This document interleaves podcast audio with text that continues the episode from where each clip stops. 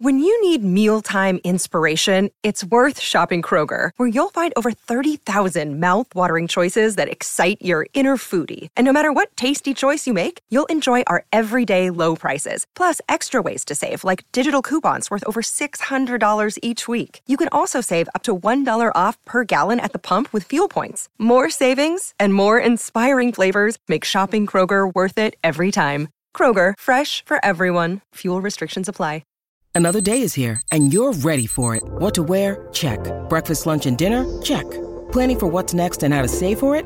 That's where Bank of America can help. For your financial to-dos, Bank of America has experts ready to help get you closer to your goals. Get started at one of our local financial centers or 24-7 in our mobile banking app. Find a location near you at bankofamerica.com slash talk to us. What would you like the power to do? Mobile banking requires downloading the app and is only available for select devices. Message and data rates may apply. Bank of America and a member FDIC.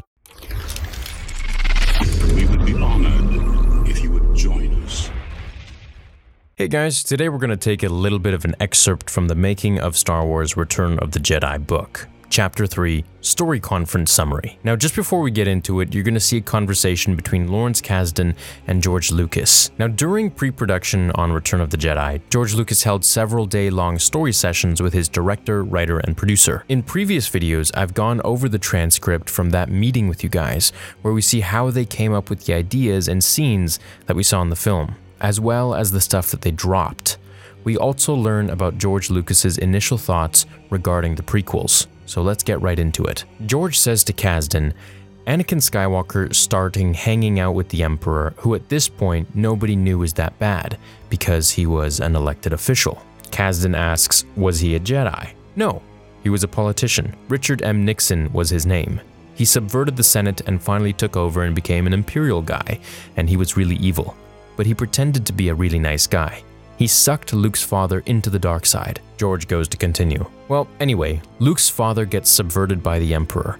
He gets a little weird at home, and his wife begins to figure out that things are going wrong, and she confides in Ben, who is his mentor. On his missions through the galaxies, Anakin has been going off doing his Jedi thing, and a lot of the Jedi have been getting killed. And it's because they turn their back on him and he cuts them down. The president is turning into an emperor, and Luke's mother suspects that something has happened to her husband. She is pregnant, Anakin gets worse and worse, and finally, Ben has to fight him and he throws him down into a volcano, and Vader is all beat up. Now, when he falls into the pit, his other arm goes and his leg, and there is hardly anything left of him by the time the Emperor's troops fish him out of the drink. Then, when Ben finds out that Vader has been fished out and is in the hands of the Empire, he is worried about it. He goes back to Vader's wife and explains that Anakin is the bad guy, the one killing all the Jedi. When he goes back to his wife, Mrs. Skywalker has had the kids, the twins.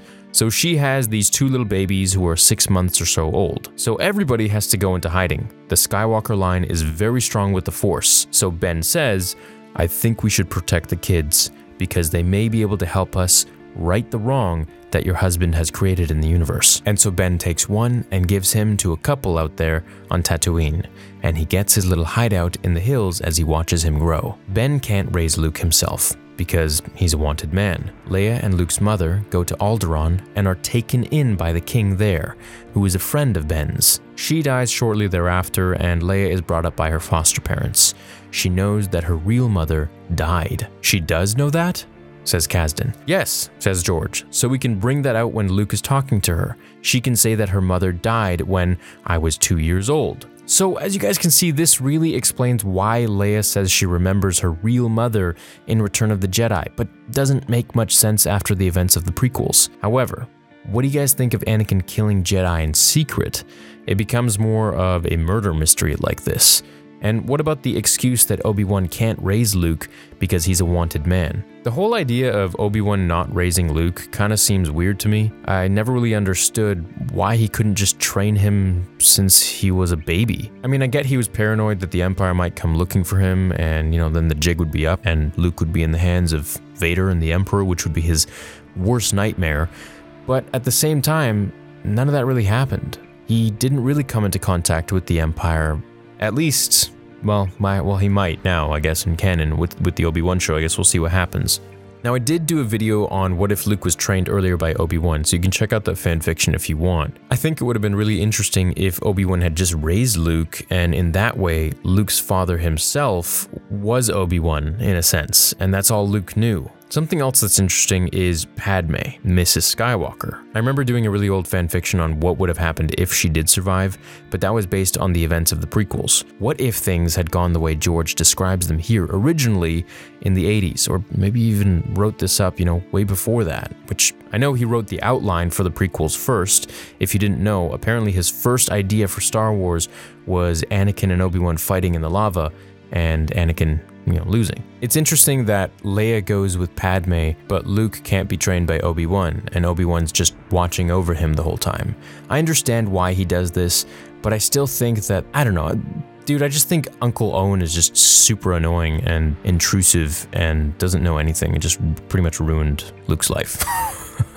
so we know that the king of Alderaan is basically just Bail Organa. So it kind of begs the question for me what if Padme did survive? If she would have actually been with Leia until she was much older and told her about her father eventually. She would have heard about Anakin, of course, becoming Vader and that Vader is still alive. I'm sure she would have gone and seen him, and maybe that would have been the possible hope that we could have gotten for Vader to turn back into Anakin. I strongly believe that if Padme were still alive and she didn't die due to her sadness or heartbreak, then Anakin could have probably come back and fought the Emperor. Then again, maybe not, because she did try to do that when Anakin was entering his dark side powers. So maybe she couldn't actually turn him. Maybe it was far too late for Anakin until the very end when Luke sacrificed himself in front of his father in the name of love, and at that point, Anakin couldn't let another family member die before him. So I guess I guess it really came down to that last moment, no matter what. The problem with Anakin was that sure, he wanted to save Padme from death, but there was a lot in him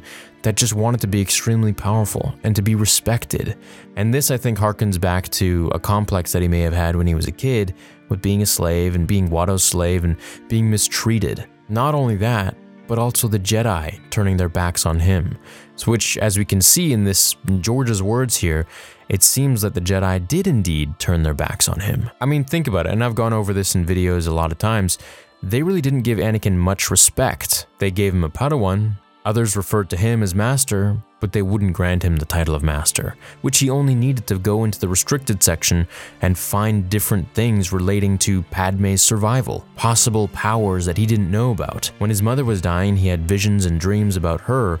Obi-Wan just said, hey, don't worry about it. Don't even think about it. Be careful of your thoughts. They betray you. Anakin, in every part of his life, was pretty much always a slave to Watto, to the Jedi, and then to Emperor Palpatine.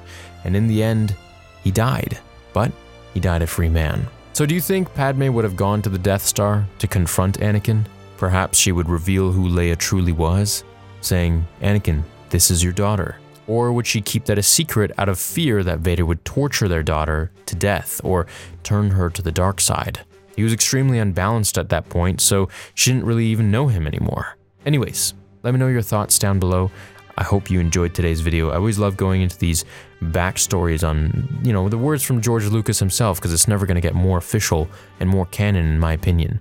Hope you have a great day. Leave a like if you enjoyed this one, and I will follow up with more videos from these books. I love them. Catch you then, and remember, the Force will be with you, always.